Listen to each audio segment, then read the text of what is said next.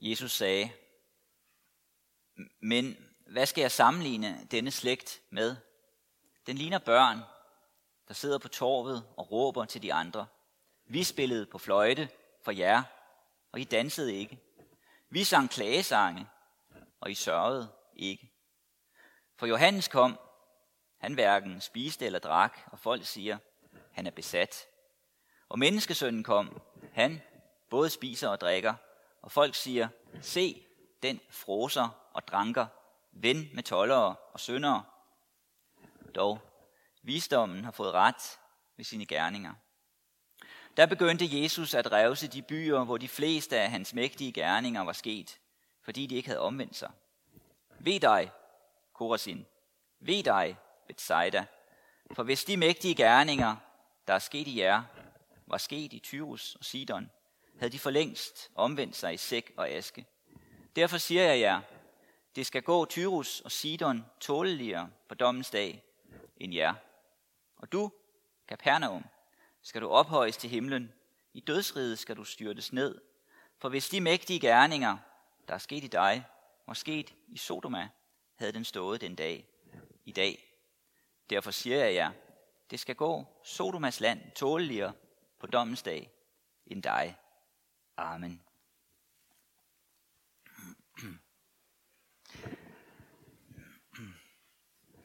Lad os bede.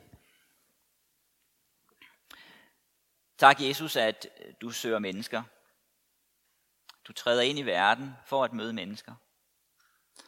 Selv når du træder ind og oplever hån, mistænkeliggørelse, mistillid, forfølgelse, så søger du mennesker for at skabe tillid.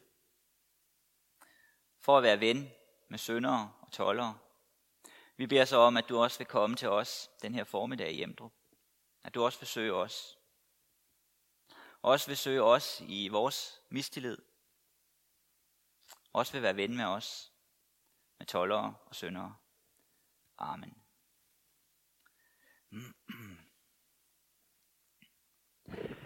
Det øh, tema, som jeg har valgt for i dag, er øh, bevar tilliden. Og øh, ordet tillid møder vi i den øh, første læsning fra Hebræerbrevet, som Begitte øh, læste. Hvor at vi får at vide, at vi har del i Kristus, hvis vi indtil det sidste holder urokkeligt fast ved den tillid, vi havde i begyndelsen. Der tilskyndes til tillid. Vend tilbage til tilliden. Og man kan sige, at det er den samme tilskyndelse, vi møder i evangelielæsningen, som vi lige har hørt fra Matthæus 11, selvom det er noget øh, indirekte, det siges. Tillid og mistillid, det er to gennemgående temaer i de to læsninger. Det, der advares imod, i modsætning til tilliden i Hebræerbrevet, det er et ondt, vantro hjerte, så der sker frafald. Der er noget, der ødelægger et forhold. Og det er mistilliden. Den dræber, den adskiller, den fjerner. Og det er samme pointe, som eksemplificeres af Jesus over Johannes Døberen. Jesus peger på det gennem det, han siger, at den måde, mennesker har forholdt sig til ham på, også Johannes Døberen på, det er et eksempel på, hvad mistilliden gør. Og det er et eksempel på, hvordan den skaber afstand imellem mennesker. Jesus siger øh, med andre ord, at dem han taler til og er sammen med, de er så at sige uden for pædagogisk rækkevidde. Ligegyldigt hvad man gør, så kan man ikke nå dem. Det som er baggrunden for, at han her begynder at tale om Johannes Døberen og bruger ham som eksempel, og også sig selv som et eksempel på mistillid, det er, at i begyndelsen af kapitlet, der hører vi om Johannes Døberen, at han er i fængsel. Og gennem sine disciple sender han bud til Jesus for at stille Jesus nogle spørgsmål. Og så begynder Jesus så at tale om Johannes Døberen. Og det fører han så videre her i talen, her hvor han beskriver, hvordan Johannes Døberen er blevet modtaget, hvordan man har forholdt sig til ham. Og noget af det, som forholdet til Jesus og Johannes Døberen viser, Det er øh, mistillidens karakter. Hvad det er, der kendetegner mistillid. Hvis mistilliden er der, og det er den, man vil, og det er den, man holder fast i, så det er ligegyldigt, hvad man gør. Ligegyldigt, hvad man gør, så er det ikke godt nok. Man kan stå på hovedet og gøre hvad som helst. Enten så er evangeliet for snævert, eller også er det for bredt. Enten er det det ene, eller også er det andet. Johannes Støberen er der nogen, der siger, han var for asketisk, han var for radikal, han var for snæver. Han hverken spiste eller drak, han var mærkelig. Jesus derimod, han var en froser og en dranker, var sammen med de forkerte. Og øh, det billede, han bruger Jesus til at illustrere sin pointe, det er med nogle børn, der keder sig. Nogle børn, der ikke gider noget. Ligegyldigt hvad man gør med dem, så er det bare ikke øh, godt nok. Det er sådan, man forholder sig til Johannes Døberen og til Jesus. Om man siger, skal vi ikke lege bryllup? Så siger nej, det gider vi ikke, det har vi prøvet. Skal vi så ikke lege begravelse? Nej, det gider vi ikke, det har vi prøvet. Ligegyldigt hvad man finder på, så er det ikke godt nok. Og det som sker, det er, at man hæfter sig ved det ydre. Der er et eller andet i det ydre, man ser, støder an imod, og bruger det som begrundelse. Det spærrer for indholdet. Men det, som er problemet, det, som er det egentlige problem, det er ikke i det ydre, det er i det indre. Til synladende, for dem, som forholder sig til Jesus og til Johannes Døberen og til evangeliet, til synladende for dem, sådan som de ser det, så ligger problemet i det ydre. Der er noget, de støder sig på. Der er noget galt. Men problemet, siger Jesus, er i virkeligheden i det indre. I det indre. Det er, at de vil mistilliden. Det er den, de ønsker. Og her er der noget almen menneskeligt. Der er noget generelt i menneskelivet, i vores forhold til hinanden, som illustrerer, hvad det er, der sker i forhold til Jesus og i forhold til Gud. Jesus bruger et alment billede på det. Jeg har her i øh, løbet af, af sommeren fået skrevet en, en lille artikel til Kristelig Forbund for Studerendes øh, blad, de har, der hedder Til Tro, om den danske teolog og tænker øh, K. K.I. Løstrup, hvor jeg blev bedt om at skrive noget om hans forståelse af, af tillid. Og noget af det, som jo kendetegner Løstrups understregning af tillid, det er det almene i tilliden. At det menneskelige fællesskab ville bryde sammen, hvis ikke der er tillid imellem os. Tilliden er uomgængelig. Noget, som tilliden også viser, det er, at mennesket, vi mennesker, ret forstået ikke i os selv kan hvile i os selv. Vi vender os ud af mod andre og lever af andre. Og det spørgsmål, som så kan rejses, det er, hvad gør vi med vores tillid? Hvad gør vi med den? I hvilken retning rækker vi den? Man kunne jo blive mistroisk og blive bange for at blive snydt.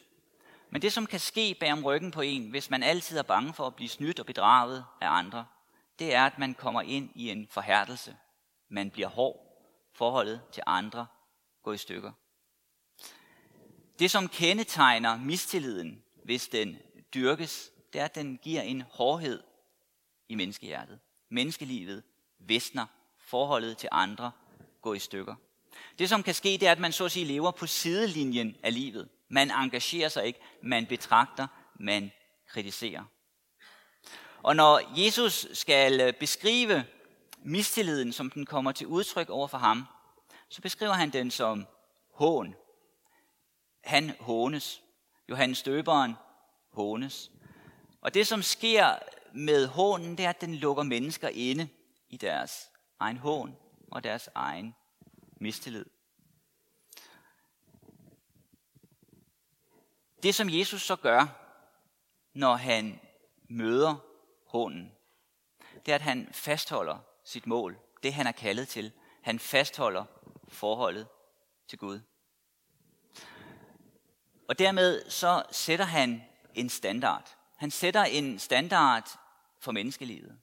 For hvad vi må gøre i vores liv, når vi møder det mistillid og hån. Og det er et eksempel, som har været brugt gennem kirkens historie lige siden. Det her med øh, hån og mistro er en gammel menneskelig aktivitet. Øh, Jesus han øh, levede i en øh, landsbykultur. Og det, som kendetegner en øh, landsbykultur, det er, at alle kender alle. Og øh, hvis man derfor bliver ramt af skam, at ens ære mistes i den sammenhæng, så hænger skammen ved. Man kan ikke komme ud af det. Det påvirker alle relationer, alle forhold, man står i. Den er gennemgribende. Derfor er der også nogen, der kan opleve det som en befrielse at komme til en storby, fordi der er en større anonymitet. Øh, man kan så at sige begynde et nyt liv. Og det, som så kan opleves som faren i storbyen, det er ensomhed, det er ligegyldighed, anonymitet. Men man kan prøve at lade rygtet ligge bag sig. Det, som så sker for mange i dag, det er, at det, som Jesus og Johannes døberen oplever, at rygtet hænger ved, det er det, som mange oplever i dag i den moderne verden. Hvor man kan sige, at der er eksempler eller måder at agere på i landsbykulturen, som er vendt tilbage i de sociale medier. Der er stadig en oplevelse af, hvilken magt der er i det at hånes og miste sin ære. Hvis man øh, får et dårligt rygte på Facebook, på sociale medier, noget spreder sig, så kan det være ganske umuligt at slippe af med det igen. Jævnligt så hører vi om unge mennesker, der begår selvmord, fordi de synes, de har mistet deres ære og deres liv på nettet. Så det er en understregning af den magt, som er i det. Øh, mennesker kan beskrive, hvordan de gribes af angst på forskellige måder. Angst for at stå over for mange mennesker, for åbne pladser, for at blive ensom og forladt. Og her er der noget generelt menneskeligt. Øh, en øh, kristendoms, moderne kristendomskritiker som Richard Dawkins kan også sige, at den bedste måde at få folk ud af kristendommen på, det har været at håne dem og håne deres tro. Politikere, de fortæller om, hvordan de hånes på nettet, og hvordan det er svært at forholde sig til den hån, man møder der. Den sladeren er blevet global. Og det, som Jesus og Johannes døberen gjorde, når de mødte det, det var at holde Gud for øje i alt. Når man møder hån og modstand, så fastholder man Gud. Man fastholder Guds kald. Sidste øh, søndag, der brugte jeg øh, Frans af Assisi fra middelalderen som eksempel, øh, som der er nogen, der har hentet noget inspiration hos. Og noget af det, som han jo gjorde, når han øh, mødte hån, det var at fastholde sit kald, og så det som et tegn for Gud på at fastholde forbindelsen til Gud. Han identificerede sig med Jesus. Og det er der mange, der har gjort siden da, øh, og også før ham. Og Brorson er et eksempel på det. I en øh, salme, som jeg godt kan lide af, af Brorson, i et af versene, der siger han, er samvittigheden fri, så lad verden snakke hen. Det er en hast forbi, nok når Jesus er din ven. Verdens had og verdens gunst er dog begge kun en dunst. Det som Brorson øver sig i i den her salme, det er at se efter en anden stemme, end det som mennesker omkring ham siger. Kigge efter et andet blik, end det som mennesker sender ham. Og det han så oplever, når han gør det, når han kigger efter Guds stemme, når han kigger efter Jesu blik, det er, at derfra springer der en tillid. En tillid til livet. En tillid til det, som er hans kald. En tillid til omgangen med mennesker. Her står Jesus som et forbillede. Men han er også mere end det. Han er mere end et forbillede. Brorson øh, begynder det her vers med at sige, er samvittigheden fri. Og det, som vi jo kan opleve i vores liv, det er, at øh, det er samvittigheden ikke. Den er ikke fri. Den er bundet. Selvom rygterne florerer udenfor og indeni, så kan det jo være, at du kan opleve, at der er en snært af sandhed i det. Problemet er, at dit liv er under dom. Noget af det, som Jesus bliver kritiseret for, siger han, det er, at han er ven med tollere og syndere. Ikke bare var han et forbillede i sit liv, men det egentlige i hans liv, det var, at han ville være ven med tollere og syndere.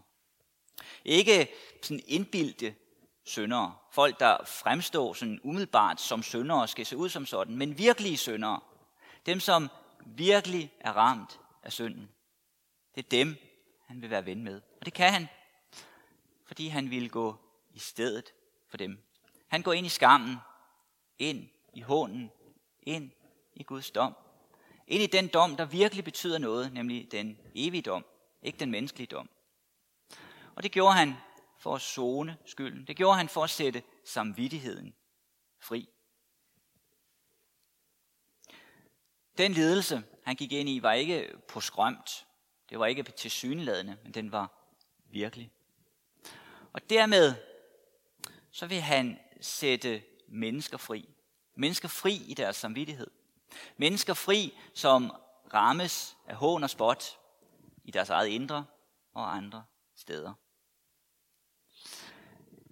Det er baggrunden for det, vi hørte i læsningen fra Hebræerbrevet.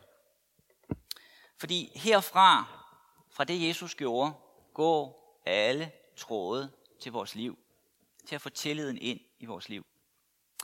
Når øh, Hebræerbrevets forfatter siger, at vi skal ikke forhærdes ved syndens bedrag, for vi har del i Kristus, hvis vi indtil det sidste holder urokkeligt fast ved den tillid, vi havde i begyndelsen. Den tillid, den berører alle aspekter af vores liv. Det betyder ikke, at vi slipper for kampe. Det gjorde Jesus ikke, eller hans døberen, de kristne gennem historien har ikke sluppet for kampe. Men det som Johannes døberen gjorde i kampen, det var, at han vendte tilbage til den her person, til Jesus, for at møde ham. Det var derfra, at tilliden sprang. Det afgørende for ham, det var ikke ydre succes. Det var ikke, hvad mennesker sagde om ham, om, han, om hans liv så at sige lykkedes i det ydre. Men det afgørende, det var den her person. Hvad sagde han? Derfra fastholdt han sit kald, sit liv og sin tillid. Og det er på den baggrund, at Hebræerbrevets forfatter siger til os, lad ikke mistilliden være fortegnet for dit liv. Mistilliden, den gør dig hård. Den adskiller dig. Den ødelægger relationer. Den gør dig ensom. Men når du bevæger dig ind i tilliden, så sættes du et ganske andet sted. Eller for at sige det mere præcist i virkeligheden. Når du bevæger dig ind i forholdet til Jesus, så sættes du et andet sted. Tilliden i sig selv er ikke noget. Tilliden, det er måden på, måden hvorpå vi stiller os. Ret dig derfor mod Jesus. Søg ham. Når det sker, så forandres livet. Så får det et andet fortegn. Dermed, eller derfra, så udspringer der en, en heling af mistilliden. En helbredelse af livet. Og vores liv bliver et andet. Amen. Vi skal nu bede øh, kirkebønnen.